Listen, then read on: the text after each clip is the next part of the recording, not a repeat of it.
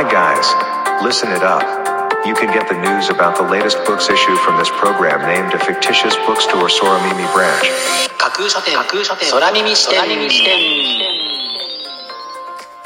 いらっしゃいませまだ売ってない本しか紹介しない架空書店空耳視点へようこそ架空書店空耳視点とは聞く立ち読みといった感じでお送りしているプログラムトークをしているのは私架空書店の店主で Twitter のフォロワーさんからはマスターと呼ばれています。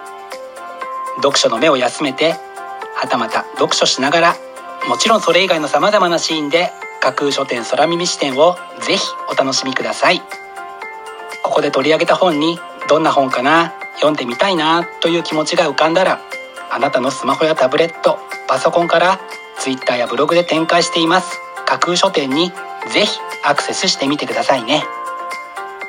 マスターのひとり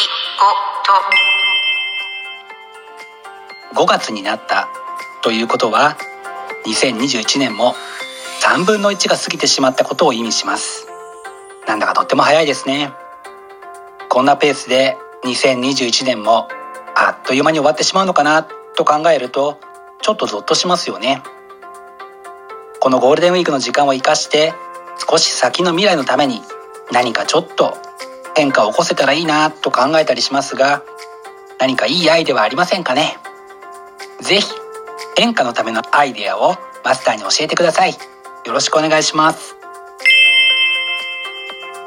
それでは架空書店空耳視点がまず最初にお送りするコーナーはこちら。5 4架空書店アクセスランキングワイド版。架空書店が毎日発表している前日のアクセスランキング。架空書店のツイッターやブログでの発表は1位から3位までだけですがここ空耳視点ではランキング発表の範囲を1位から5位までとワイドに拡大してお届けします。それでは早速参りましょう。Ranking number 5叶わぬ恋の構造。井上浩二。現代科学の発展が人間の精神の構造にもたらした様々な変化を検証。70年代から90年代に書き継いだエッセイ集。というのが本書の紹介文です。移りゆく時代を的確に捉えた名文をぜひ堪能してください Ranking number 4万引き。犯人像から見える社会の影。伊藤優。怪しい挙動に声をかけ続けて二十数年。総勢5000人以上の万引き犯を挙げてきた敏腕万引き G メンが明かすびっくり仰天の手口と犯人像。というのが本書の紹介文です。くれぐれも本書を万引きしようとか内容を真似してみようなどと絶対に思わないでくださいね。Ranking number 3感情的にならない気持ちの整理和田秀樹。ついつい感情的になってしまう。そんな自分を変えようと思った時にまず最初に読んでいただきたい一冊。というのが本書の紹介文です。トリーズという問題解決法を引きながらあなたの気持ちに少しずつ変化を起こしてくれそうな一冊です。Ranking number 2気持ちの授業腰塚隼人。人の気持ちを考えなさいとは言われたけれど自分の気持ちを考えなさいとは誰も言ってくれなかった。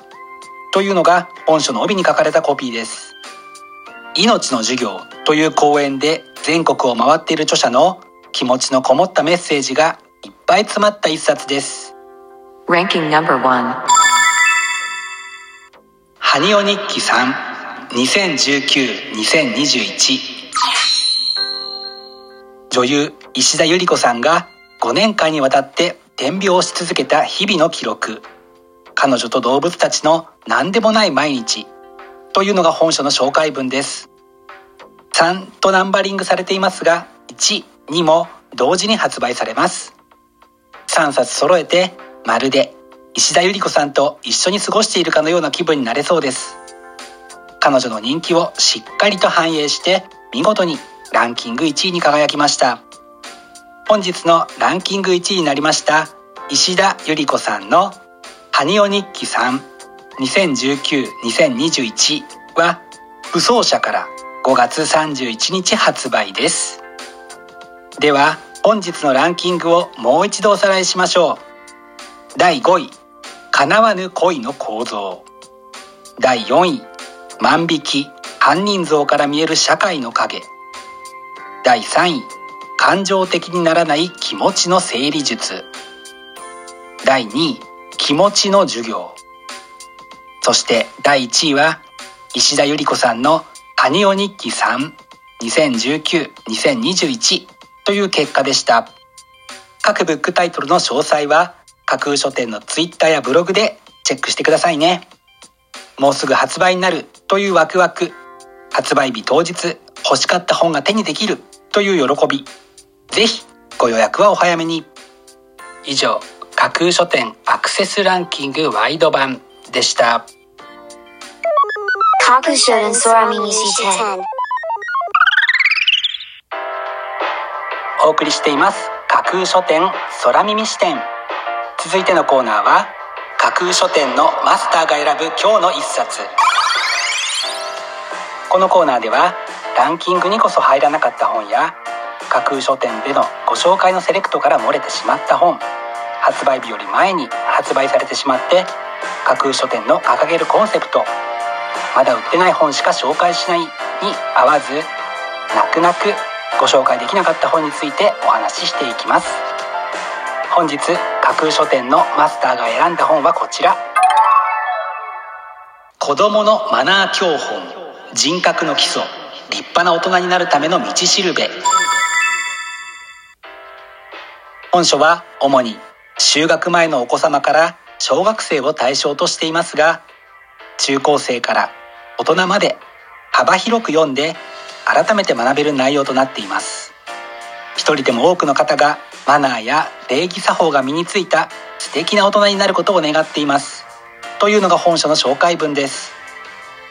昨日のことですが近所を歩いていたらものすごい言葉で罵り合う小学生の女の子2人がいてちょっとびっくりしてしまいました。子供は大人の言動をつぶさに見ているのだなとしみじみ感じましたね。この本を通じてお子様のマナーやエチケットの向上を図るとともに大人もまた自らの態度や立ち居振る舞いを振り返り改めて考えるためのきっかけにしたい。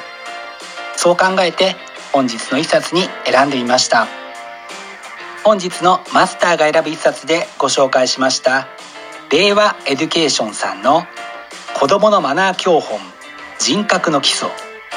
立派な大人になるための道しるべはデザインエッグ社から5月3日発売です。ぜひご一読ください。以上架空書店のマスターが選ぶ今日の一冊でした。架空書店空耳視点。お送りしています。架空書店空耳視点。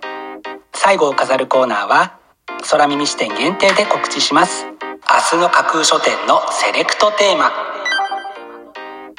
明日架空書店でご紹介するブックタイトルのセレクトテーマは美しい景色。なかなか遠くまで出かけることが難しい日々が続いていますがあなたが思い浮かべる美しい景色といえば果たしてどんなものでしょうか。旅先で見た印象的な風景幼少期に見た圧倒的スケールの風景はたまた映画や創作の中で見た心の中に描いた幻想的な風景かもしれませんね。明日は美しい景色をテーマにあなたに様々な景色を思い起こさせ楽しませてくれる。そんなブックタイトルをセレクトしてご紹介する予定です。魅力的なブックタイトル素敵な書影は架空書店のツイッターやブログでご紹介しますのでぜひそちらでチェックしてみてくださいね。明日も皆様の架空書店のご来店を心からお待ちしています。以上架空書店空耳視点だけでお先にこっそりと教える明日の架空書店のセレクトテーマでした。架空書店架空書店架空書店空耳視点。まだ売ってない本しか紹介しない架空書店空耳視点。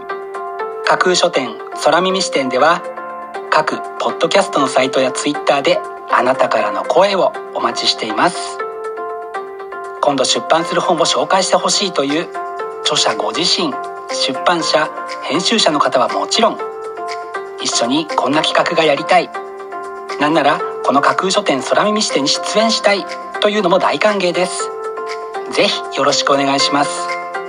架空書店空耳視点最後まで聞いていただいてありがとうございます。楽しい読書の時間をお過ごしください。本日はここまでです。またお耳にかかります。ごきげんよう。